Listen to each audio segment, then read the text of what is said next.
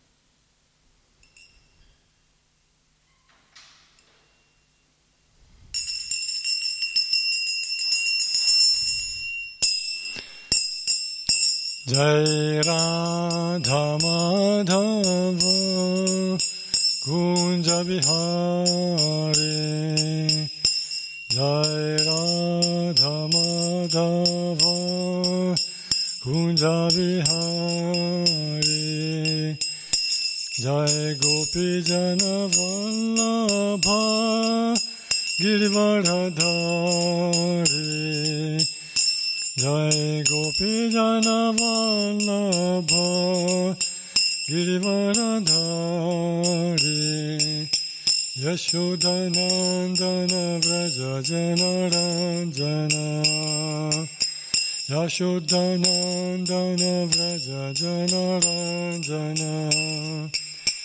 यमुनतीरा वनचारे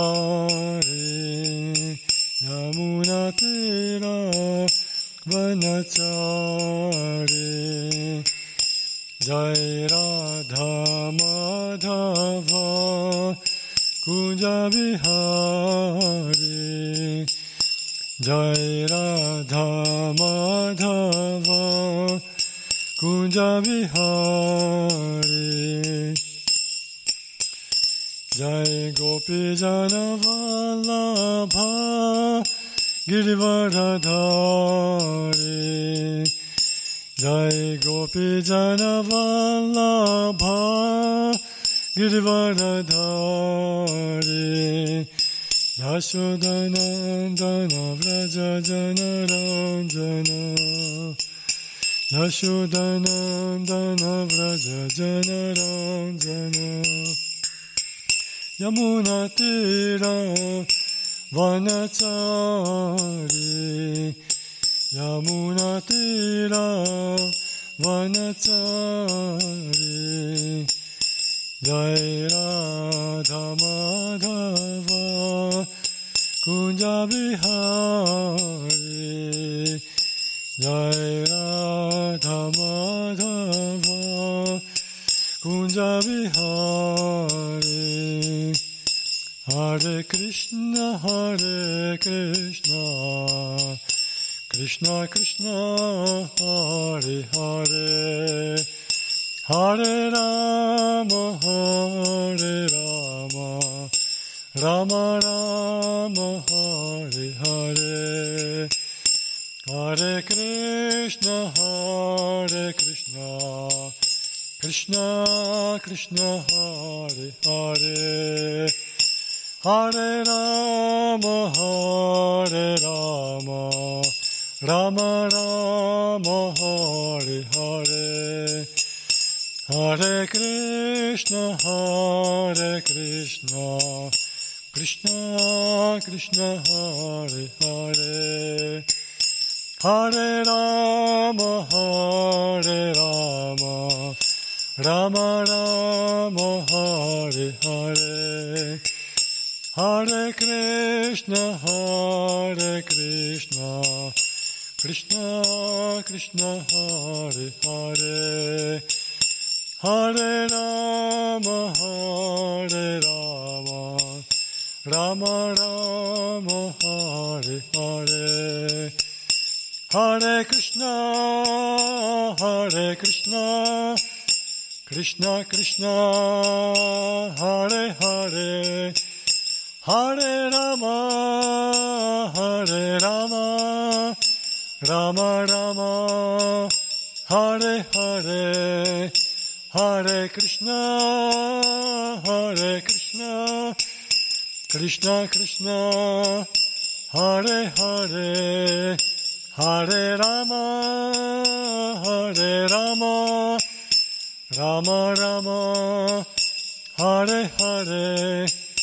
Jai Radha Vraja Sundara Radha Vraja Sundara Radha Vraja Sundara Sri Radhe Jai Radha Vraja Sundara Radha Vraja Sundara Radha Vraja Sundara Sri Radhe.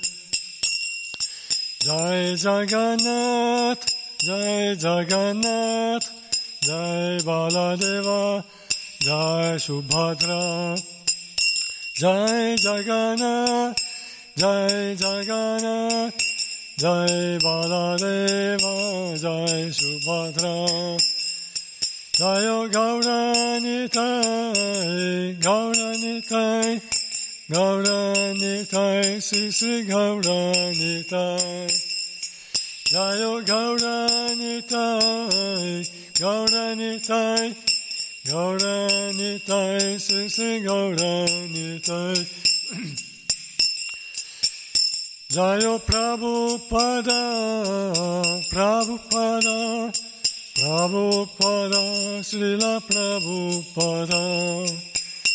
Jayo Prabhupada, Prabhupada, Prabhupada, Srila Prabhupada. Haribol, Haribol, Haribol, Gaura Haribol, Haribol, Haribol, Haribol, Gaura Haribol. Shri Radha Sundari Jai Shri Jagannath Bali Smutus Bala Maharani Ki Jai Shri Shri Gauranitai Ki Jai Shri Prabhupada Ki Jai Om Pranam Guru Nama Grantaraj Srimad Bhagavatam Ki Jai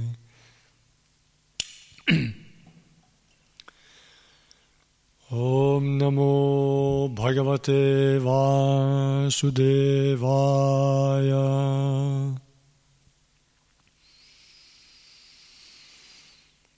Om Namo Bhagavate Vasudevaya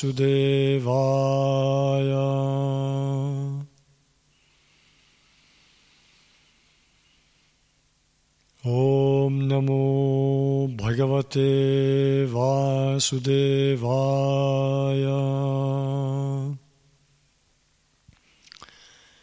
Om Jnanatimirandasya Jnananjana Shalakaya Chakshurumilitam Yena Tasmai Shri Gurave Namaha. Nama Om Srimate Bhaktivedanta Swaminiti Namine Namaste Sarasvati Deve. Gauravani Pracharine Nirvishesha Shunyavadi. Paschatya Deshatarine. Jaya Sri Krishna Chaitanya. Prabhu Nityananda. Sri Advaita Gadadara Srivas Adigaur Bhaktavrinda Hare Krishna Hare Krishna Krishna Krishna Hare Hare.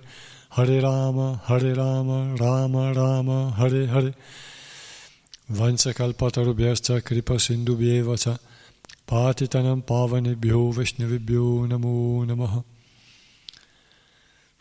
Narayana Namaskritya Naram Chaiva Narottamam Devim Sarasvatim Vyasam Tato Jayamudirayet Offriamo il nostro rispettoso omaggio al Signore Supremo Narayana, al saggio Nara, il migliore tra gli uomini, alla Dea Sarasvati, Madre del Sapere, a Srila Vyasadeva, l'autore, poi che quest'arma di conquista sia enunciata. Siamo al secondo canto del Srimad Bhagavatam, quinto capitolo intitolato La causa di tutte le cause. Rileggiamo tutti i testi del, del capitolo, poi continueremo dal ventiquattresimo verso. Sri Narda Muni domandò a Brahmaji, O re degli esseri celesti, primo essere creato, ti prego di accettare i miei rispettosi omaggi. Rivelami quella conoscenza trascendentale che porta direttamente alla verità sull'anima individuale e sull'anima suprema. Caro Padre, ti prego, descrivi chiaramente le caratteristiche di questo mondo manifestato. Qual è la sua origine? Com'è stato creato? E per la volontà di chi tutto ciò è compiuto? Caro Padre, la tua conoscenza sistematica si estende certamente a questo campo del sapere, poiché tutto ciò che è stato creato in passato, tutto ciò che è creato ora e che sarà creato in futuro, così come tutto ciò che esiste all'interno dell'universo, tu lo tieni in pugno come una noce. Caro Padre, qual è la fonte della tua conoscenza? Chi ti protegge e chi dirige le tue azioni? Qual è la tua vera funzione? Sei tu con la tua sola potenza che crei gli esseri individuali e gli elementi materiali? Come il ragno tesse la sua tele e senza ostacoli manifesta la sua potenza creatrice, tu ti impegni senza l'aiuto di nessuno nell'opera di creazione con l'energia che ha origine in te stesso. Tutto ciò che è possibile comprendere di, di, un, di un determinato oggetto mediante la terminologia che lo designa, le sue caratteristiche, il suo aspetto, sia esso superiore, inferiore o uguale, eterno o temporaneo, trova la sua origine solo in te, che sei così grande. Tuttavia, quando penso alle grandi austerità che hai compiuto con una disciplina perfetta, sono portato a pensare che esista un essere più potente di te, e ciò nonostante la grande potenza che tu manifesti nell'opera di creazione. Caro Padre, tu conosci ogni cosa e sei il maestro di tutti. Perciò ti prego, istruiscimi su tutto ciò che ti ho chiesto, affinché come tuo discepolo possa averne la giusta comprensione. Brahma disse, Narda, figlio mio, mostrando la tua misericordia verso tutti gli esseri e anche verso di me, mi hai rivolto tutte queste domande, affinché io fossi ispirato a contemplare le meraviglie dell'onnipotente persona suprema. Tutto ciò che hai detto di me non può essere falso, perché se non si ha coscienza della persona suprema, la verità ultima che è al di sopra di me, si sarà certamente sviati davanti alla potenza delle mie attività. Io creo, dopo che il Signore stesso ha creato con la sua radiosità personale il Brahmajyoti, proprio come il Sole comunica la sua luce alla Luna, al firmamento, agli astri influenti e alle stelle scintillanti. Offro il mio omaggio a Sri Krishna, Vasudeva, e medito su di lui, la persona suprema. Sotto l'influsso della sua invincibile potenza, essi, gli uomini meno intelligenti, vedono in me il Maestro Supremo. L'energia illusoria del Signore non può mai predominare, perché ha vergogna della sua posizione. Ma le persone confuse da queste energie si perdono sempre in discorsi sciocchi, immerse come, immerse come sono nel concetto di io e mio. I cinque elementi primari della creazione, la loro interazione è suscitata dal tempo eterno e l'intuizione o natura degli esseri individuali sono tutte emanazioni parziali e distinte della persona suprema Vasudeva e ciò costituisce in realtà il loro unico valore. Gli scritti vedici hanno origine dal Signore Supremo e servono a conoscerlo. Gli esseri celesti hanno il compito di servirlo come parti del suo corpo. I pianeti esistono solo per lui e i sacrifici sono compiuti solo per soddisfarlo. Tutte le forme di meditazione e di pratica yoga servono per realizzare Narayana Tutte le austerità mirano a raggiungere Narayana. Lo sviluppo della conoscenza spirituale dà una fugace visione di Narayana. E infine la liberazione consiste nel vivere nel regno di Narayana. Da lui solo, investito di potere, ho scoperto, per ispirazione dell'anima suprema onnipresente, ciò che egli, Narayana, aveva già creato e io stesso fui creato da Lui soltanto. Il Signore Supremo, nella sua forma perfettamente spirituale.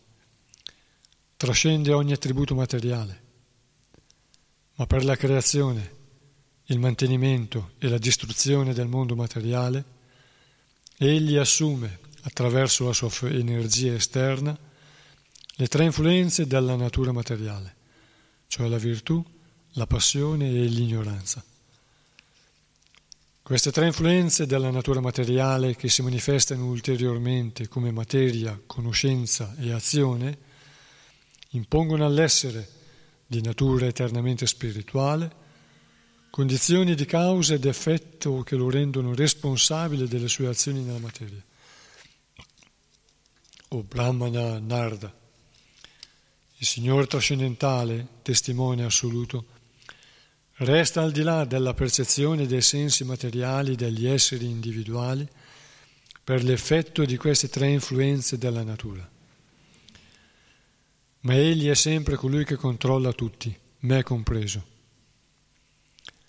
Maestro di tutte le energie, il Signore crea con la propria potenza il tempo eterno, il destino di tutti gli esseri e la natura particolare per la quale furono concepiti poi li riassorbe di nuovo separatamente.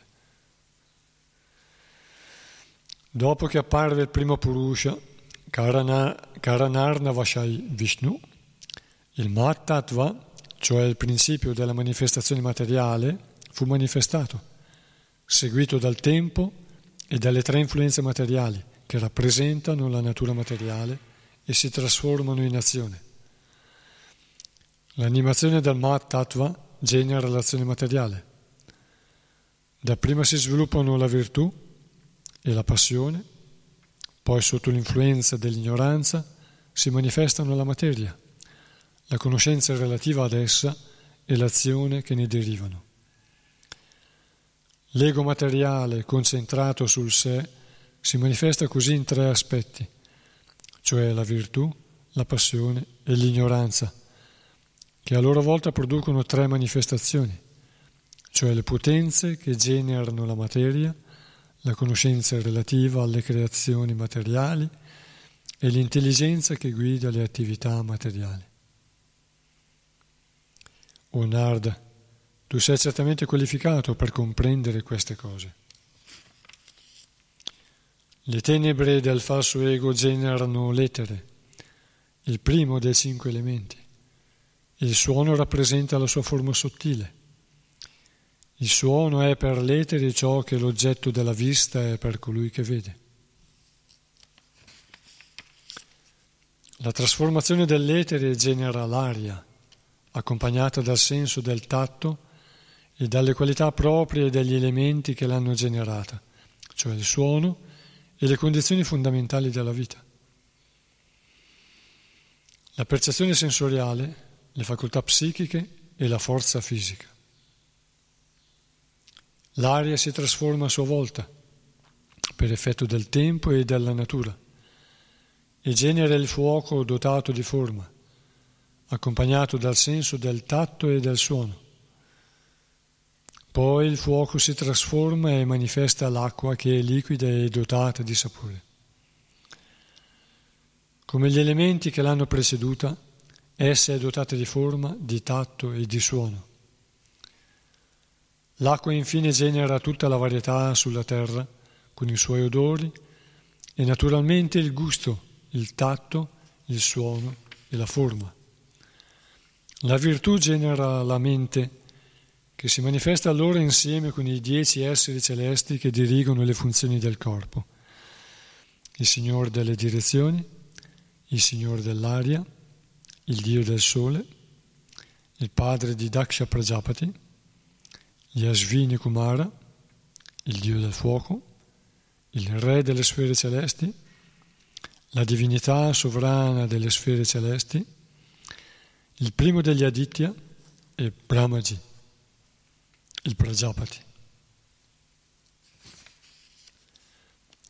Lo sviluppo della passione genera gli organi di senso come il naso, gli occhi, gli orecchi, la lingua, la pelle, la bocca, le mani, le gambe, i genitali, l'ano e insieme genera l'intelligenza e l'energia vitale. Onarda, migliore tra gli spiritualisti. Il corpo non può essere formato finché gli elementi, i sensi, la mente e le influenze della natura non si sono riuniti.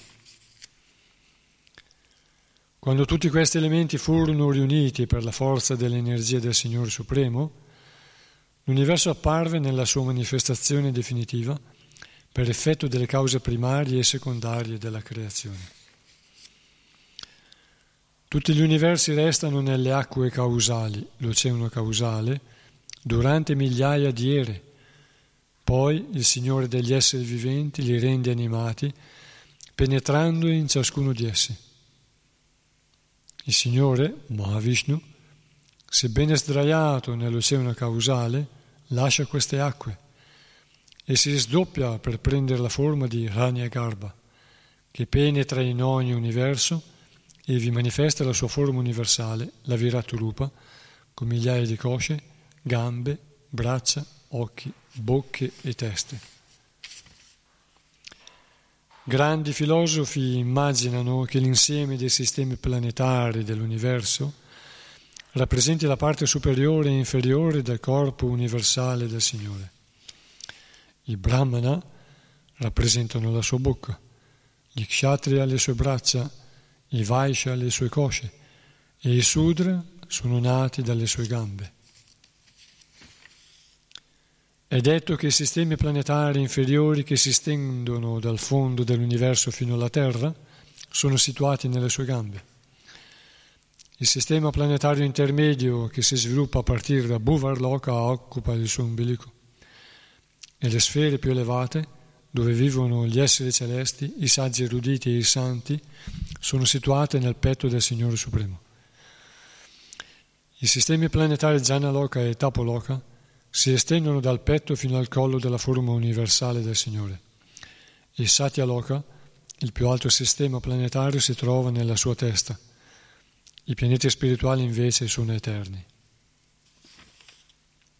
O Narda, figlio mio, sappi da me che tra i 14 sistemi planetari, sette sono detti inferiori, il primo chiamato Atala è situato sui fianchi della forma universale il secondo Vitala sulle cosce, il terzo Sutala sui ginocchi, il quarto Tala Tala sulle gambe, il quinto Mahatala sulle caviglie, il sesto Rasatala sopra i piedi e il settimo Patala sulle piante dei piedi. Così la forma virata del Signore contiene tutti i sistemi planetari. Altri dividono l'intero sistema planetario in tre parti – i pianeti inferiori fino alla Terra occupano le sue gambe, i pianeti intermedi il suo ombelico e i pianeti superiori Svarloka il petto della persona suprema fino alla sua testa.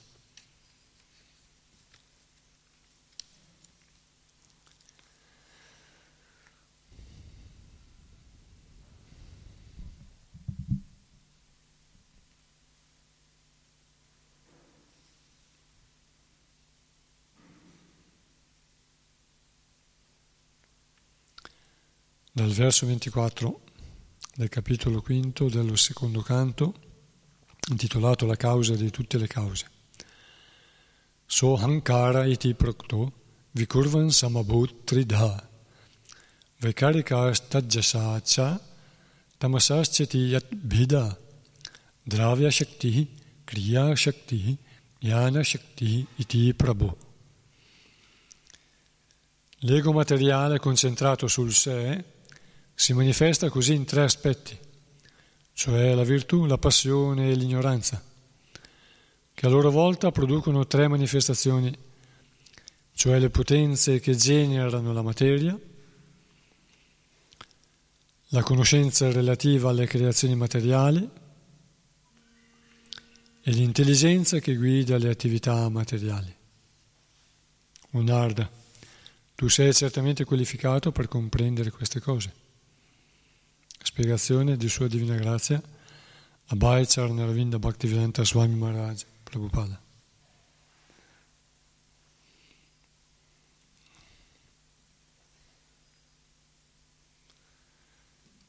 L'ego materiale, cioè il sentimento che ci fa identificare con la materia, è grossolanamente concentrato sul sé e privo di ogni conoscenza precisa sull'esistenza di Dio.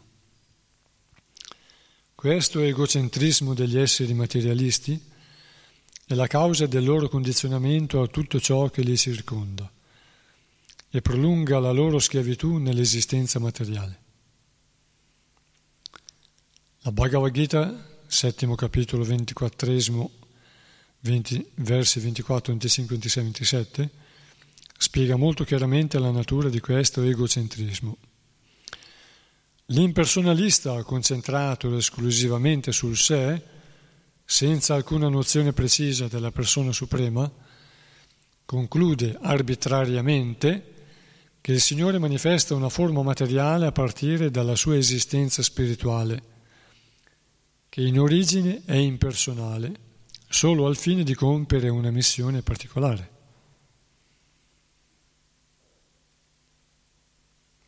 L'impersonalista persiste in questa falsa concezione del Signore Supremo, nonostante il suo grande interesse per gli scritti vedici come Brahma Sutra e le altre elevate fonti di conoscenza. Certamente la sua ignoranza dell'aspetto personale del Signore è dovuta all'ignoranza prodotta dall'interazione delle tre influenze materiali. L'impersonalista dunque non riesce a concepire la forma spirituale ed eterna del Signore che è pura conoscenza, felicità ed esistenza.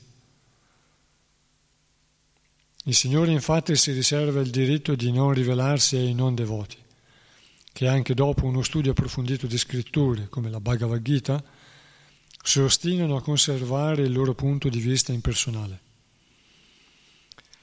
La loro ostinazione è dovuta all'azione di Yoga Maya, un'energia, in, un'energia personale del Signore che lo assiste come aiutante di campo, velando la capacità di comprensione dell'impersonalista ostinato.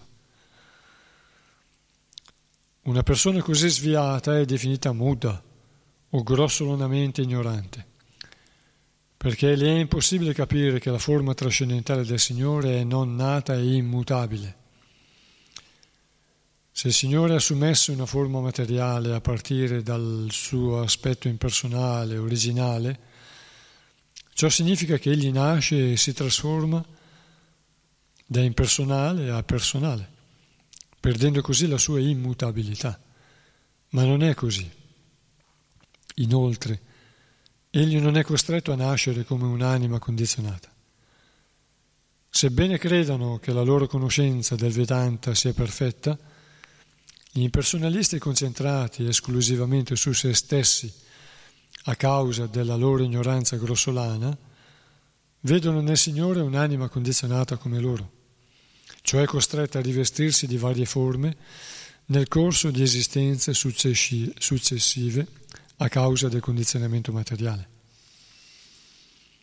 Il Signore che abita nel cuore di ogni essere individuale conosce bene le aspirazioni passate, presenti e future delle anime condizionate, mentre l'essere condizionato, nella sua confusione, è incapace di concepire la forma eterna del Signore.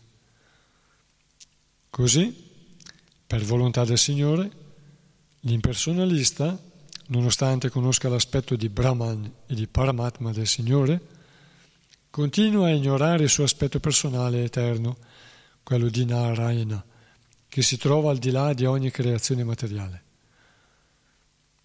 Questa ignoranza grossolana è dovuta al fatto che i materialisti agiscono continuamente al fine di aumentare senza ragione i loro bisogni materiali.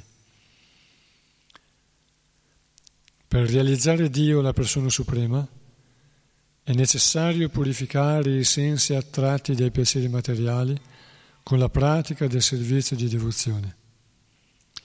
La virtù, cioè la cultura brahminica raccomandata dalle scritture vediche, è utile per la realizzazione spirituale. Perciò il livello Yana Shakti dell'anima condizionata è relativamente superiore agli altri due livelli Dravya Shakti e Kriya Shakti. Tutta la civiltà materialista si manifesta con un massiccio accumulo di elementi materiali. In altre parole, le imprese industriali e materiali che esse impiegano, Kriya Shakti, provengono tutti dall'ignoranza grossolana della vita spirituale. Per rimediare alla grande anomalia rappresentata dalla civiltà materialista, che si fonda sui principi della Dravya Shakti e della Kriya Shakti, bisogna adottare il servizio di devozione offerto al Signore aderendo ai principi del karma yoga prescritti nella Bhagavad Gita 9.27. Yat karoshi, yad dashnasi, yad juhosi, tadasi yat, yat tapasasi kaunteya, tat kurusha madarpanam. Qualsiasi cosa fai, mangi, sacrifichi e dai in carità, così come le austerità che pratichi, offri tutto a me, o figlio di Kunti.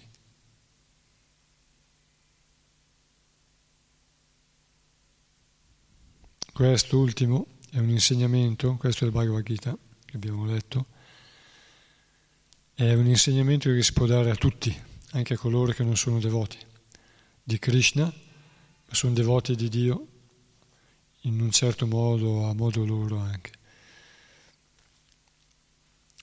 Qualsiasi cosa fai, mangi, sacrifichi e dai in carità, così come l'austerità che pratichi, offri tutto a me, o figlio di Kunti. Questo è il karma yoga, offrire al Signore, a Dio, tutto quello che facciamo. Per esempio, i musulmani sono devoti di Dio, così come lo conoscono loro, prima di iniziare le attività dicono Bismillah, che significa, può significare il nome di Dio. Bismillah, quando iniziano il lavoro o varie attività. Anche quella è una forma di karma yoga, offrire a Dio tutto quello che si fa.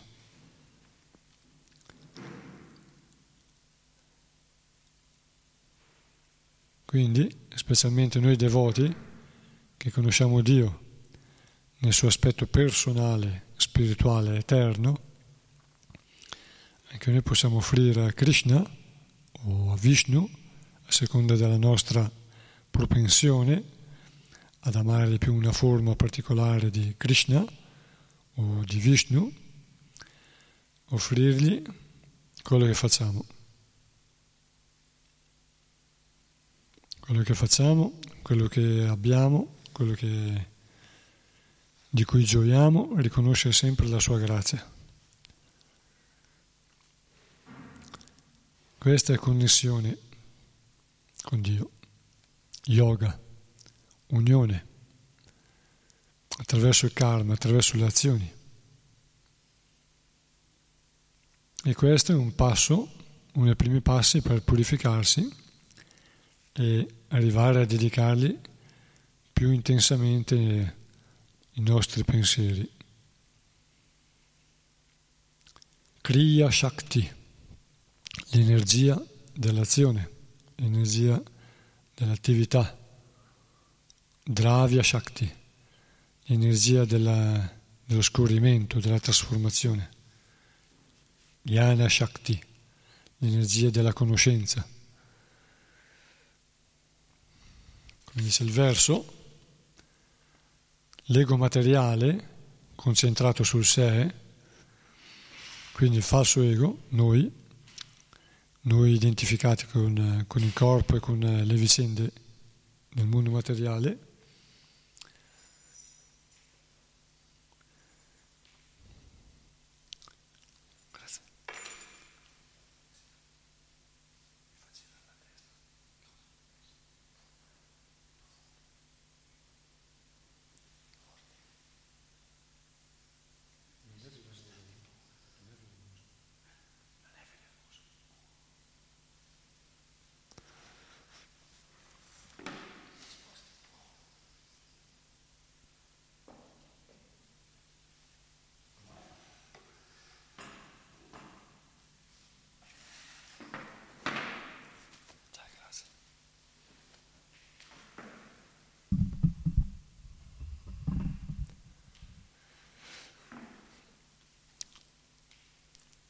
verso dice, l'ego materiale, concentrato sul sé, si manifesta così in tre aspetti, cioè la virtù, la passione e l'ignoranza, che a loro volta producono tre manifestazioni, cioè le potenze che generano la materia, le Shakti.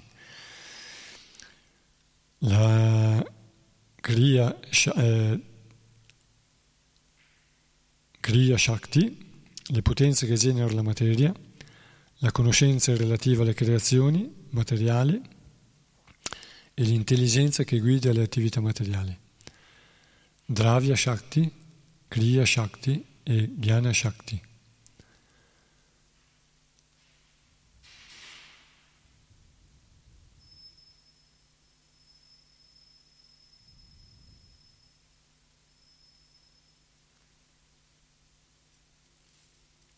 Il Signore si riserva il diritto di non rivelarsi ai non devoti che anche dopo uno studio approfondito di scritture come la Bhagavad Gita si ostinano a conservare il loro punto di vista impersonale.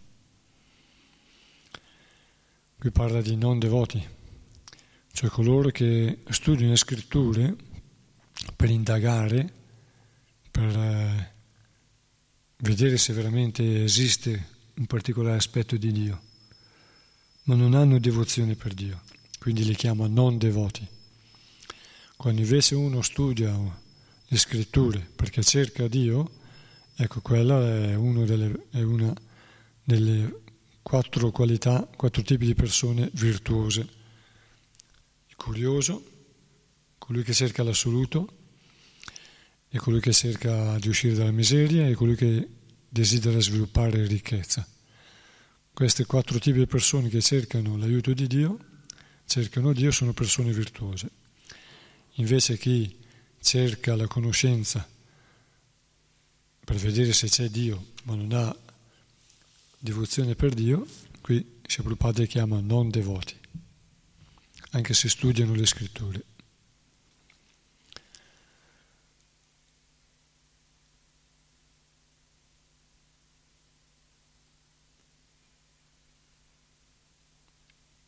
Verso 25.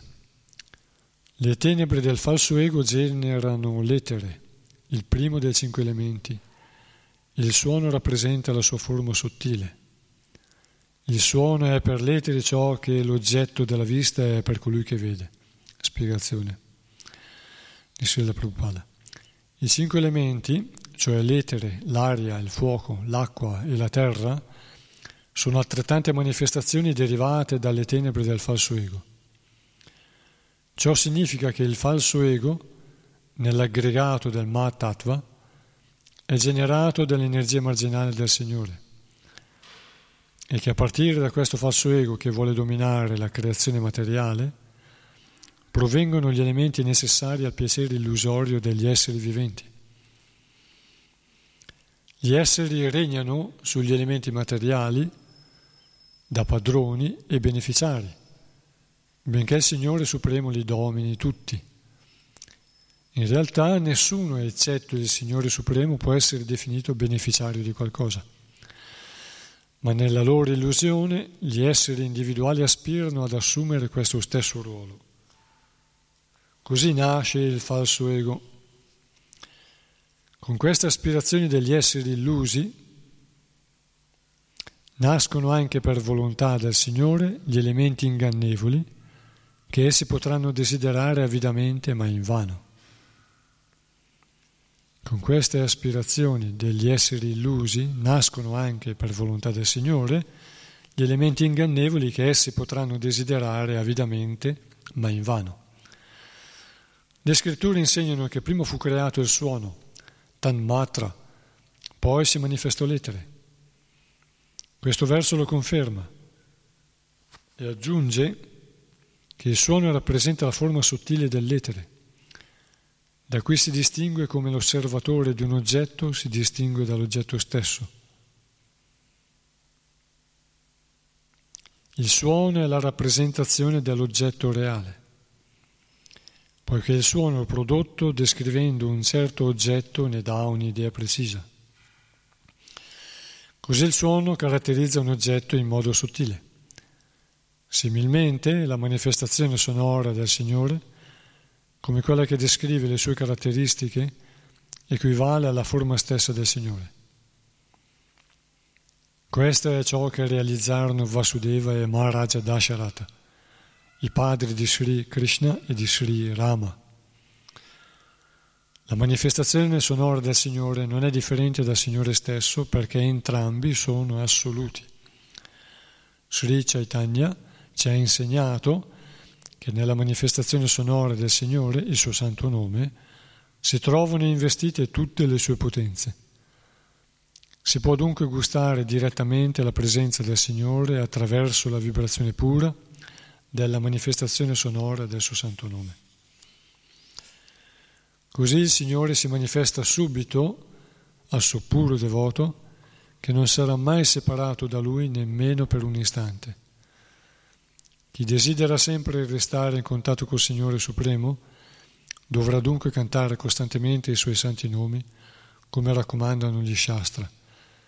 Hare Krishna, Hare Krishna, Krishna Krishna, Hare Hare, Hare Rama, Hare Rama, Rama Rama, Hare Hare. Chi può gustare così la compagnia del Signore sarà senza dubbio liberato dalle tenebre del mondo creato, che è un prodotto del falso ego, Tamasi Ma Jyotirgama. Tamasi Ma Jyotirgama. L'ignoranza non arriva alla luce, non c'è dove c'è la luce.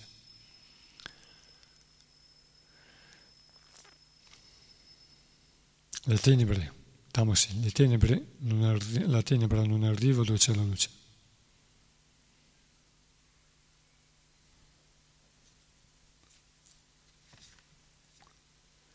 Il suono, allora qui si sta parlando della creazione. La causa di tutte le cause è Vishnu, è Krishna, la causa di tutte le cause, che si manifesta in varie forme di varie espansioni, fino a, a Mahavishnu, che si chiama, Karano, si chiama anche Kara, Vishnu, perché è sdraiato sull'oceano causale. Karna, l'oceano delle cause. E poi, benché sia sdraiato sull'acqua, dice il verso, verso, egli si alza, si sdoppia e entra nell'universo, nella forma di Kshirodakashai Vishnu, nella forma di Garbhodakashai Vishnu. Poi Garbhodakashai Vishnu emana un'altra forma che è Kshirodakashai Vishnu, che sta nell'oceano di latte sull'isola Svetadvipa, nel cuore di ogni essere e in ogni atomo. E la creazione inizia col tempo che mette in azione ogni cosa, l'influenza della natura materiale. Un verso precedente Prabhupada diceva, tempo significa natura materiale, perché il tempo non esiste nel mondo spirituale. Con il suo trascorrere e il passare del tempo che porta tutto lontano e nell'oblio e accumula storie su storie e sono attive solo quelle al presente che sfugge in un attimo col passare del tempo atomico impercettibile quindi la prima manifestazione è l'etere. L'etere è sottile, è la parte più sottile della natura materiale. L'etere porta con sé il suono, l'etere produce un suono. Nella sua vibrazione l'etere produce un suono. Il suono è, è per l'etere, dice il verso, dice Brahma, è per l'etere ciò che l'oggetto della vista è per colui che vede.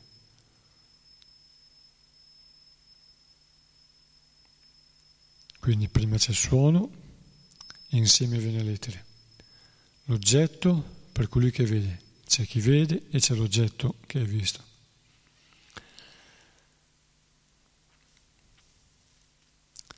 l'etere, il suono e poi vedremo come vengono le altre cose. Quindi l'aria, l'etere è la parte più sottile, l'aria è sottile e poi viene il fuoco che è una manifestazione dell'aria a una certa temperatura, flu- fluente, fluida, che scorre, e poi c'è l'acqua che è già più materiale, palpabile, e poi c'è la terra. E l'acqua è quello che dà sapore a ogni cosa e dà l'odore della terra. E tutti, e tutti i sapori e tutti gli odori.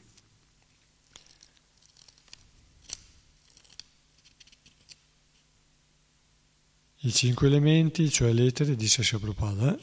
come commento a questo verso, i cinque elementi, cioè l'etere, l'aria, il fuoco, l'acqua e la terra, sono altrettante manifestazioni derivate dalle tenebre del falso ego. Ciò significa che il falso ego, nell'aggregato del Mattattva, è generato dall'energia marginale del Signore e che a partire da questo falso ego, che vuole dominare la creazione materiale, provengono gli elementi necessari al piacere illusorio degli esseri viventi. Versi 26, 27, 28, 29, tutti in un verso, in una traduzione.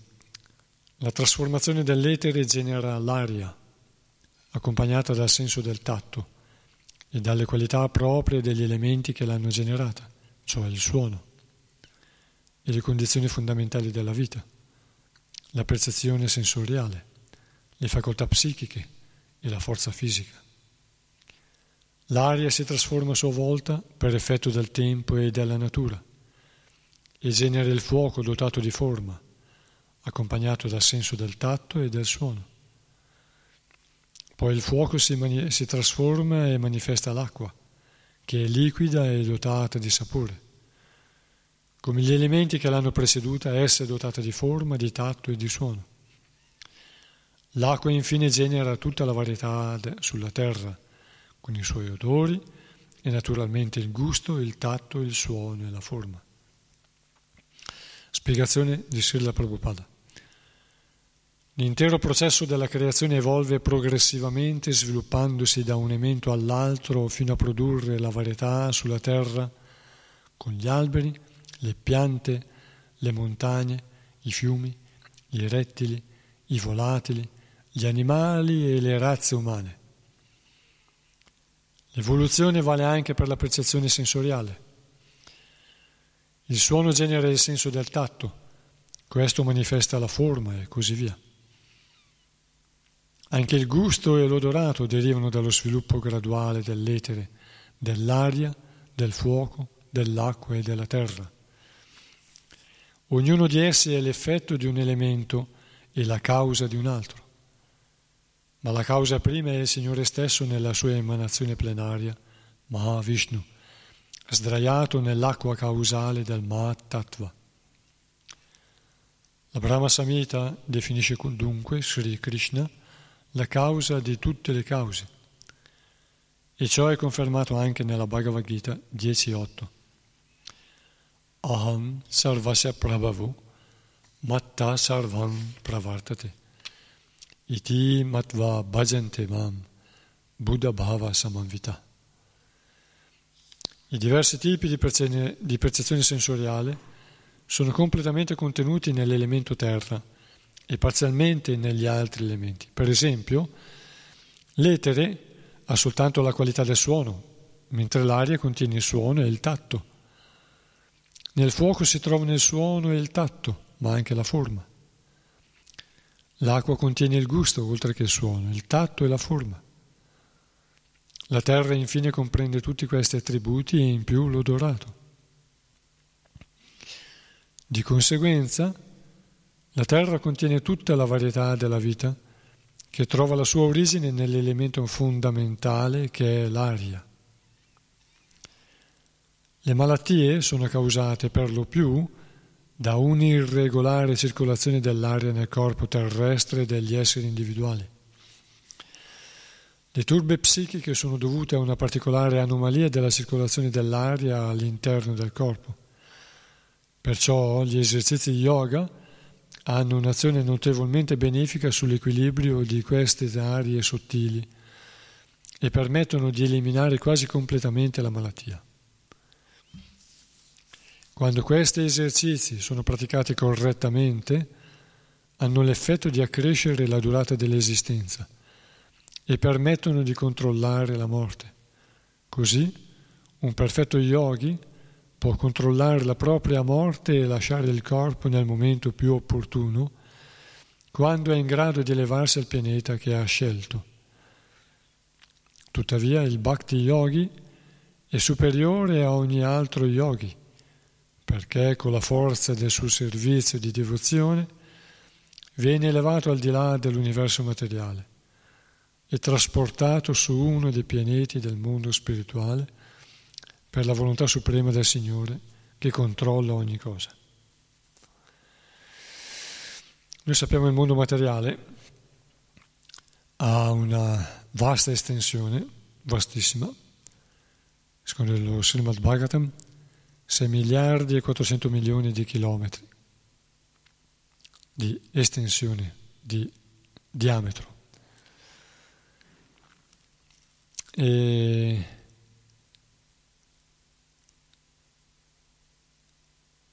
ed è ricoperto da differenti strati.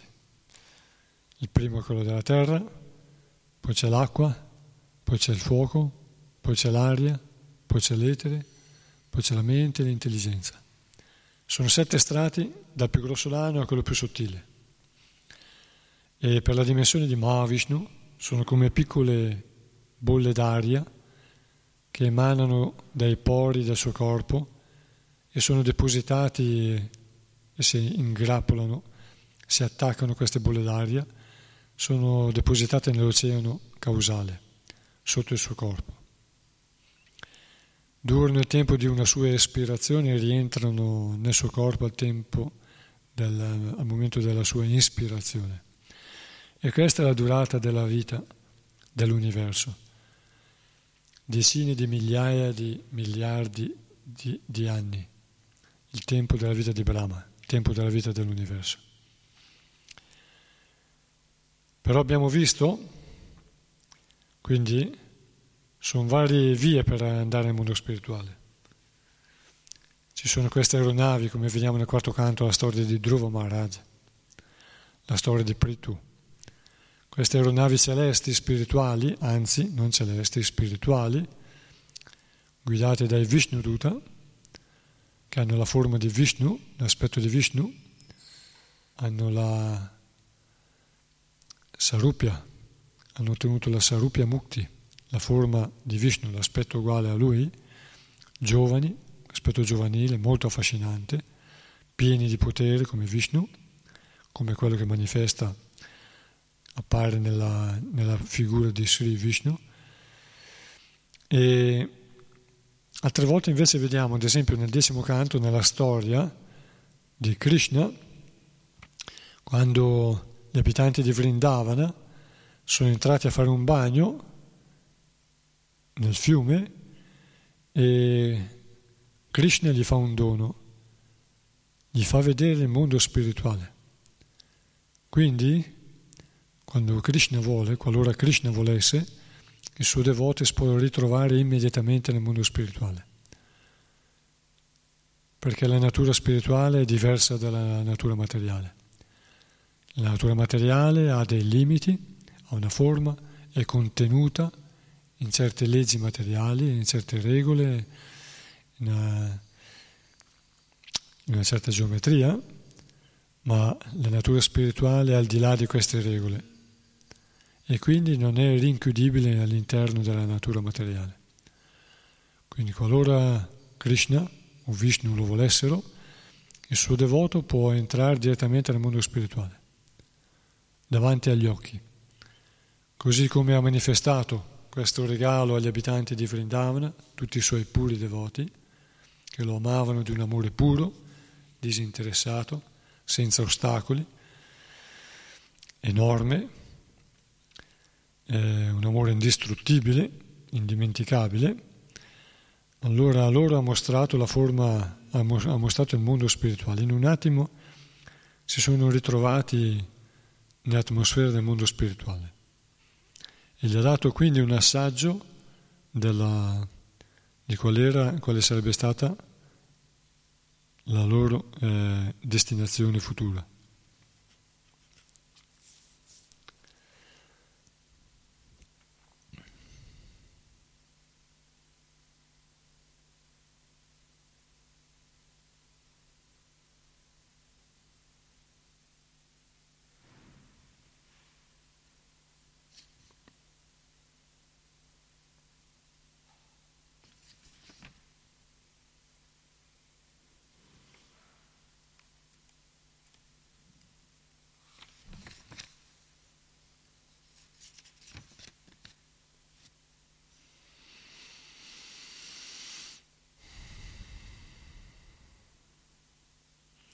Un verso precedente dobbiamo notare un'altra cosa. Un verso, un verso Narda Muni, rivolgendosi a, a Brahma, che è suo padre, dice, tu manifesti il tuo potere come un ragno, un ragno manifesta il suo potere quando crea, costruisce la ragnatela da se stesso. Si mette lì e da se stesso, dal suo corpo, produce un filo e lo lavora in modo da creare una ragnatela quanta gliene serve lui nella forma e nelle dimensioni e nella struttura che vuole lui. Così dice a dice Narada Muni dice a Brahma, tu manifesti il tuo potere che sembra che venga da te solo, da te, da te soltanto. E, e dimostra un grande potere, dice.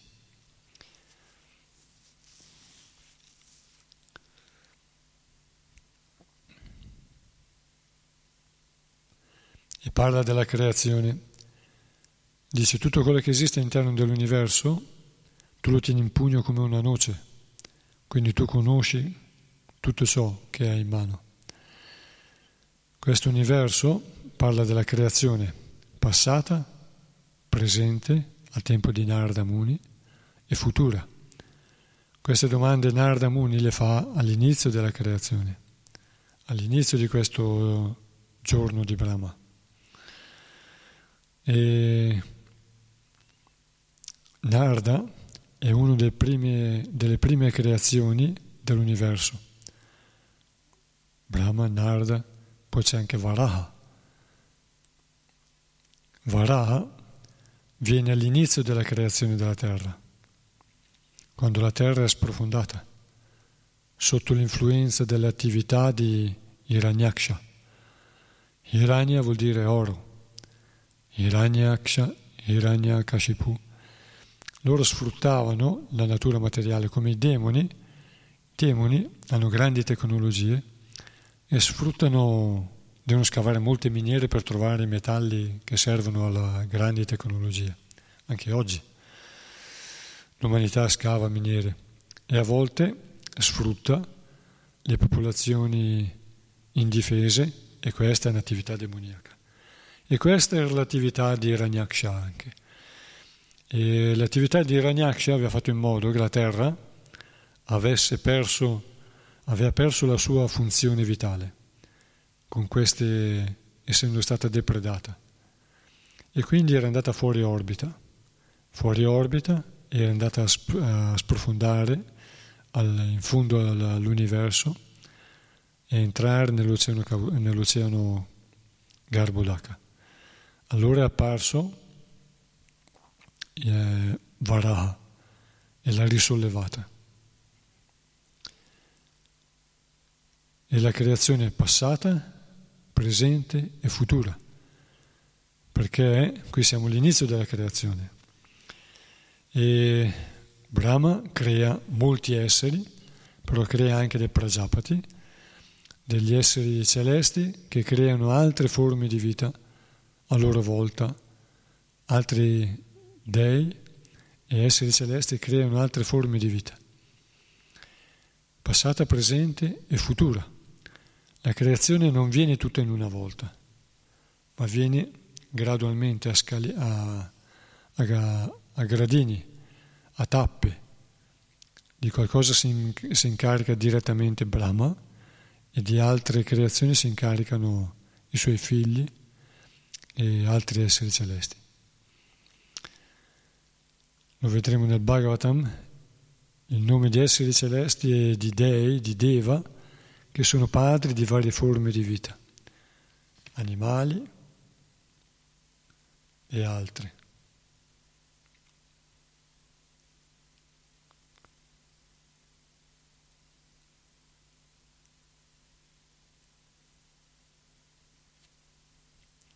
Lo possiamo ben vedere, no? L'etere, il suo movimento, l'etere produce il suono, quindi contiene il suono. L'etere, nel suo movimento, si trasforma, diventa aria, l'aria è sottile. L'aria, lo percepiamo anche noi, a una certa velocità porta il tatto è percepibile attraverso il tatto e contiene anche il suono. Quando il vento fischia attraverso le fessure, attraverso le canne dei tubi, fischia, produce un suono come il flauto, a volte come un, un sibilo, un fischio. Il vento del suono del vento è famoso, lo conosciamo tutti. Poi l'aria, quando si riscalda, diventa fiamma, fuoco. Il fuoco non è altro che aria calda a una certa temperatura. Le fiamme sono visibili finché c'è una certa temperatura. Quando le fiamme salgono e si allontanano, si alzano, la temperatura diminuisce a una certa altezza e svanisce il, il colore della fiamma. E però è aria calda, ancora scotta, oltre l'altezza della fiamma, ancora scotta, ancora può causare incendio. Quindi il fuoco non è altro che aria a una certa temperatura.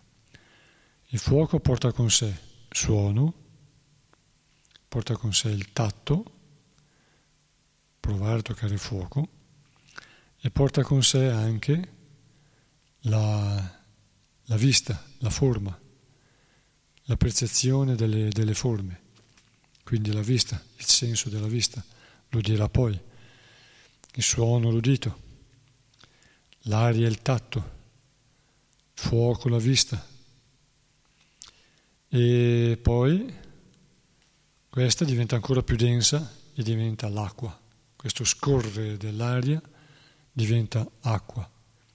Cos'è acqua? H2O, ossigeno, quindi aria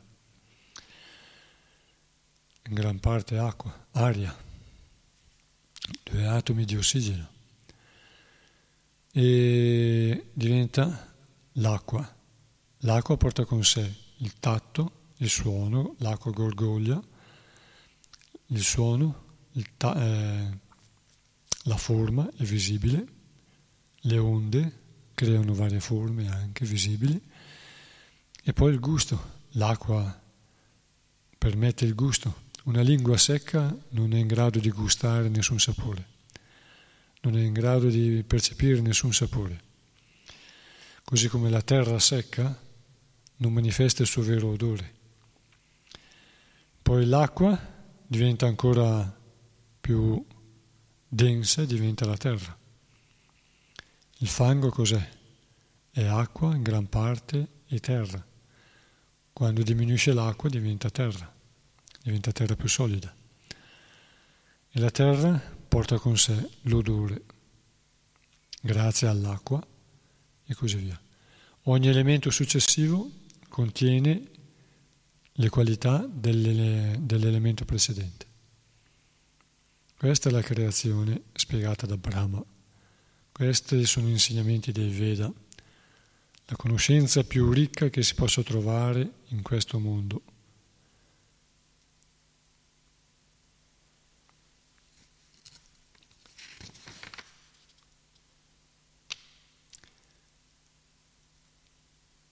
Praticando lo yoga in modo appropriato, cominciando da poco e crescendo gradualmente la capacità di estensione degli arti e del tronco, si, equilibra, si equilibrano le arie. Noi sappiamo ci sono le nadi, ci sono i canali linfatici. Il sangue circola grazie a una pompa, ma la linfa non ha una pompa e circola attraverso il movimento, movimento su, giù, di fianco, sul, sul ventre, sulla schiena e in questo modo la linfa scorre. Stando fermi la linfa ristagna e non si può pure depurare in modo adeguato, ristagna più facilmente. E come dice si Prabhupada qui, ripete insegnamenti della scienza dello yoga, scienza degli insegnamenti del Veda, attraverso lo yoga fatto in modo appropriato si può ristabilire la salute, recuperare la salute e allontanare le malattie e la morte.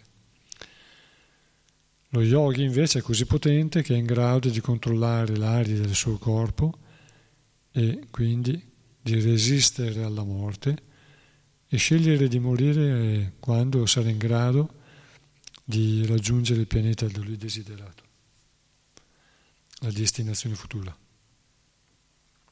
Verso 30.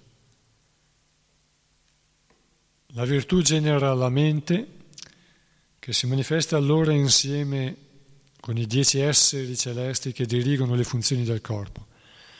Il Signore delle direzioni, il Signore dell'aria, il Dio del Sole, il padre di Daksha Prajapati, Yashvini Kumara, il Dio del fuoco, il Re delle sfere celesti, la divinità sovrana delle sfere celesti, il primo degli Aditya e Brahmaji, il Prajapati.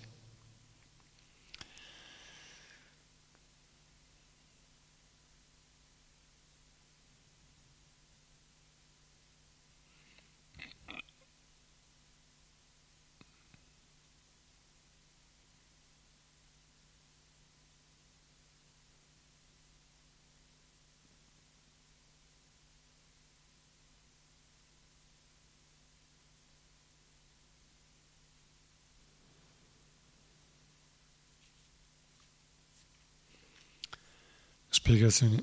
Il termine Vaikarika si riferisce allo, stato, allo stadio neutro della creazione. Tejas indica l'inizio di questa creazione e Tamas il suo pieno sviluppo sotto il dominio delle tenebre dell'ignoranza.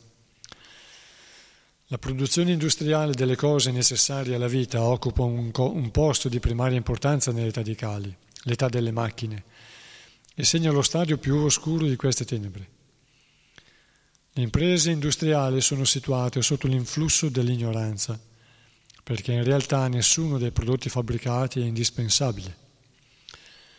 L'uomo ha bisogno innanzitutto di cibo, di un riparo per dormire, di mezzi di difesa e di facilitazioni per la soddisfazione dei sensi.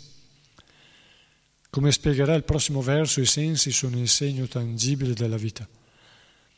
Poiché la vita umana è destinata alla purificazione dei sensi, gli oggetti concepiti per la soddisfazione dei sensi dovrebbero essere forniti solo nei limiti dello, stress, dello stretto necessario e non devono mai essere prodotti per introdurre nuovi bisogni che dopo tutto sono artificiali. Un po' di cibo, un riparo, alcune misure di protezione e la soddisfazione dei sensi sono le uniche necessità della vita materiale. Tuttavia, nella sua condizione pura e originale, l'essere vivente non ha nemmeno queste necessità che sono dunque puramente artificiali. Aumentare queste necessità, come se prefissa la civiltà materialista, o in altre parole, operare per lo sviluppo economico della società, è in un certo senso come agire nelle tenebre privi di vera conoscenza. Con questi sforzi l'uomo spreca la sua energia, che dovrebbe usare invece per purificare i suoi sensi allo scopo di impegnarli nella soddisfazione dei sensi del Signore Supremo. Essendo il proprietario supremo di sensi spirituali, il Signore è Rishikesha, il maestro dei sensi. Rishika significa sensi e Isha maestro. Il Signore non è un servitore dei sensi, cioè non, è, non obbedisce ai loro ordini come succede agli esseri individuali condizionati. Questi ultimi sono schiavi dei loro sensi, a tal punto che la società materialistica esiste unicamente per la gratificazione dei sensi. L'ideale di una civiltà, mater- di una civiltà umana deve essere quello di aspirare a curare la malattia della gratificazione dei sensi, il che è possibile solo quando l'essere individuale diventa uno strumento di gratificazione per i sensi spirituali del Signore. Non bisogna mai fermare l'attività dei sensi, ma piuttosto purificarli, impiegandoli, impiegandoli in un servizio puro che miri al piacere del Maestro Supremo dei sensi. In ciò si riassume tutto l'insegnamento della Bhagavad Gita. Dapprima Arjuna voleva soddisfare i propri sensi decidendo di non combattere contro i parenti e gli amici, ma Sri Krishna lo istruì attraverso la Bhagavad Gita, purificandolo così dalla sua aspirazione al piacere dei sensi. Arjuna consentì allora a soddisfare i sensi del Signore e si impegnò a combattere sul campo di battaglia di Kurukshetra, come il Signore desiderava. I Veda insegnano che bisogna uscire dalle tenebre e camminare verso la luce. Tamasi ma Jyotirgama. Prendere il sentiero della luce significa soddisfare i sensi del Signore.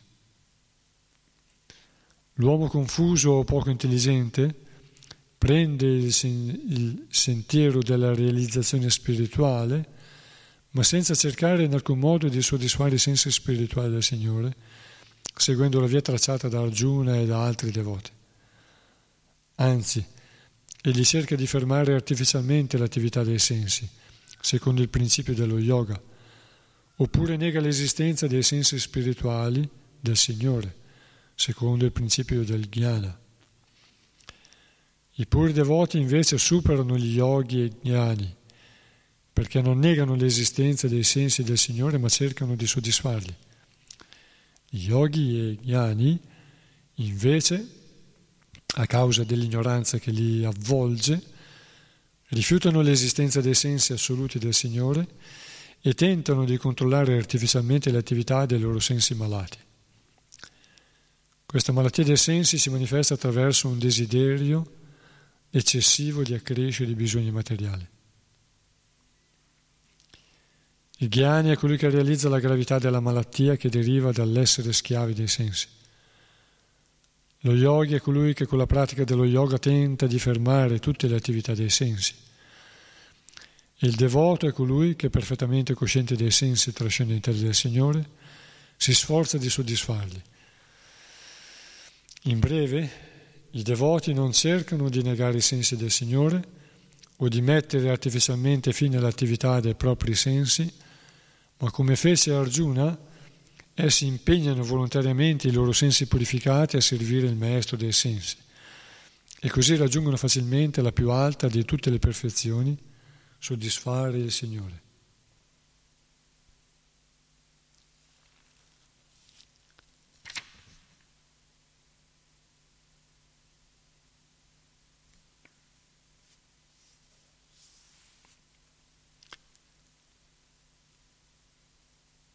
Nella società ci sono persone che hanno grandi responsabilità. Alcuni hanno la forza per, eh, oltre che il desiderio, per assumere queste responsabilità. E comunque è una dura lotta sempre, con eh, gli ostacoli, con le avversità e con gli avversari, o con gli avversari. E altre persone invece desiderano fare una vita più tranquilla. A volte anche le persone che vogliono fare una vita tranquilla assumono grandi responsabilità.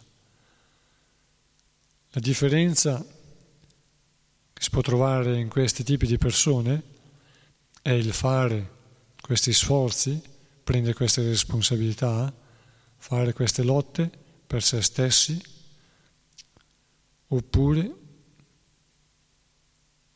per il Signore Supremo. Alcuni non lo fanno per se stessi, ma lo fanno per, per la società, per un beneficio della, di un paese, e ugualmente hanno nel cuore Dio. Altri invece lo fanno per avere riconoscimento soprattutto e non hanno fede in Dio.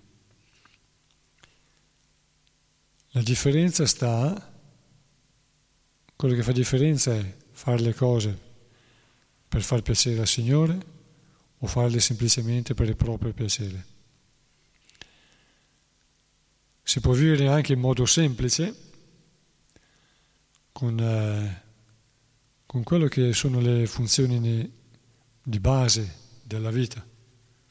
Mangiare, dormire, riprodursi e difendersi. Mangiare cose buone, naturali, così come vengono date dalla, dalla natura, quindi dal Signore, dalla creazione, dalla provvidenza divina, senza tanta trasformazione, ma in modo naturale, con eh, ingredienti naturali, che siano crude, che siano cotte. E dormire, quindi un rifugio, un riparo, un luogo adatto per dormire riprodursi, quindi la famiglia, l'accoppiamento, i figli, vengono dall'accoppiamento, i figli, la soddisfazione sentimentale e la difesa, un'organizzazione semplice per eh, proteggersi, quindi in modo semplice sulle porte, le finestre, la casa. Al giorno d'oggi comunque devono essere molto ben strutturate e molto rinforzate a differenza di 40-50 anni fa, in cui anche le porte più meno robuste facevano sentire sicuri, perché non c'era molta aggressività, non c'era molto pericolo come c'è oggi o come c'è stato in altre epoche in cui c'era invasione, eh, scorrerie di bande scorrerie di bande di briganti. E anche qui la differenza la fa tra mangiare ricordarsi del Signore ringraziarlo, come diceva un verso precedente. Tutto ciò che fai offri a me, tutto ciò che mangi, che fai, che dai in carità, le austerità che pratiche, offri a me, fa che sia tutto un'offerta a me. La differenza qui la fa ancora la coscienza, quindi mangiare, mangiare cibi adatti senza fare violenza, evitare di fare violenza. Comunque si fa sempre violenza nel mondo materiale, ma la differenza la fa, dice, cioè possiamo dire che anche i vegetariani fanno violenza, perché per avere un prodotto vegetale dobbiamo lavorare la terra dobbiamo uccidere tanti, tanti piccoli esseri per lavorare la terra, per avere qualsiasi prodotto, per far crescere le piante. E ugualmente la differenza la fa tra ricordarsi del Signore e ringraziarlo e offrire a Lui il risultato del, del, del nostro lavoro. Quindi è bello anche in casa, dove c'è mangiare dormire, riprodursi o il frutto della riproduzione, quindi la famiglia e, e l'accoppiamento, la, la, quindi il frutto è la famiglia, le relazioni e il difendersi, la casa, un'organizzazione semplice anche per, difend- per difendersi.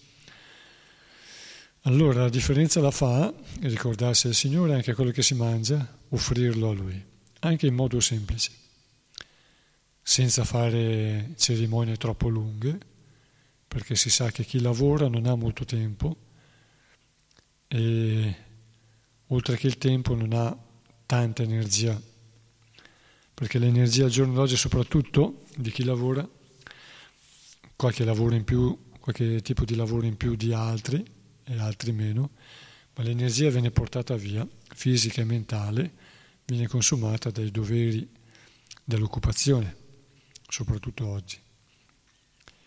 E quindi il dormire,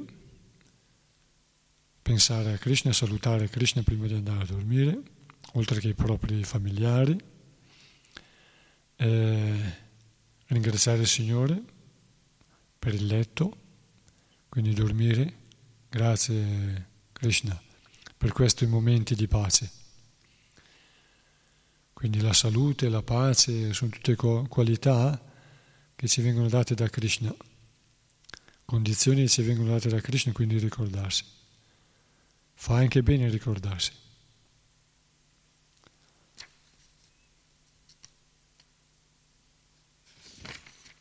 Questi sono modi semplici per progredire nella vita materiale. Verso 31.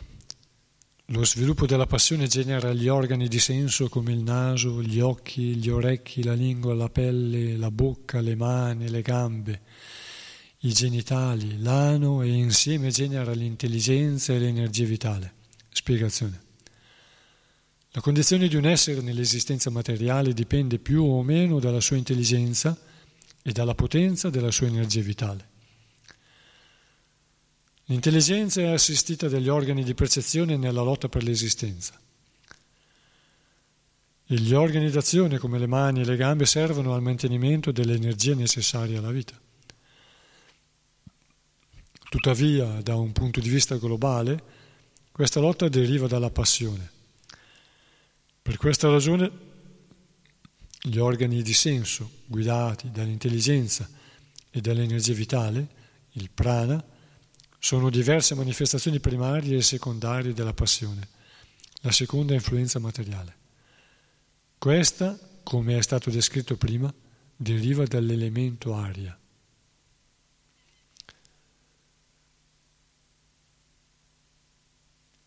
Bene. La condizione dell'essere dipende più o meno dalla sua intelligenza, dalla potenza della sua energia vitale. E tutte queste manifestazioni, intelligenza e energia vitale, vengono dalla passione, come riassume qui Srila Prabhupada. Infatti gli organi di azione funzionano nella lotta per l'esistenza e nel procurare quello che serve all'esistenza, al mantenimento dell'esistenza, sotto l'influenza della passione. Ci fermiamo qui. Siamo arrivati al verso 31.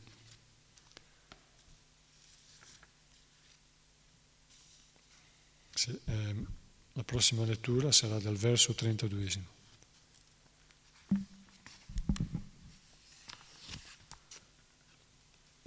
Vediamo se ci sono commenti.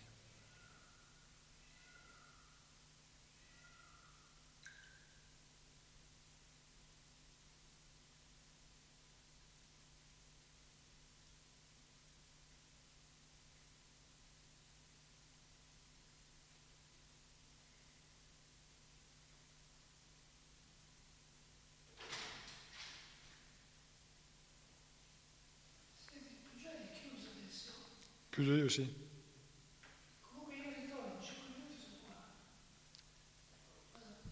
Grantaraj Srimad Bhagavatam ki jaya, Srila Prabhupada ki jaya, Om Parangurave Nama, Hare Krishna. Come si sta? Ma io le chiavi le porto su. Le apro, te le metto là dove c'è il gornitai. Le metto dove c'è il gornitai. Sì, c'è anche la chiave di sopra.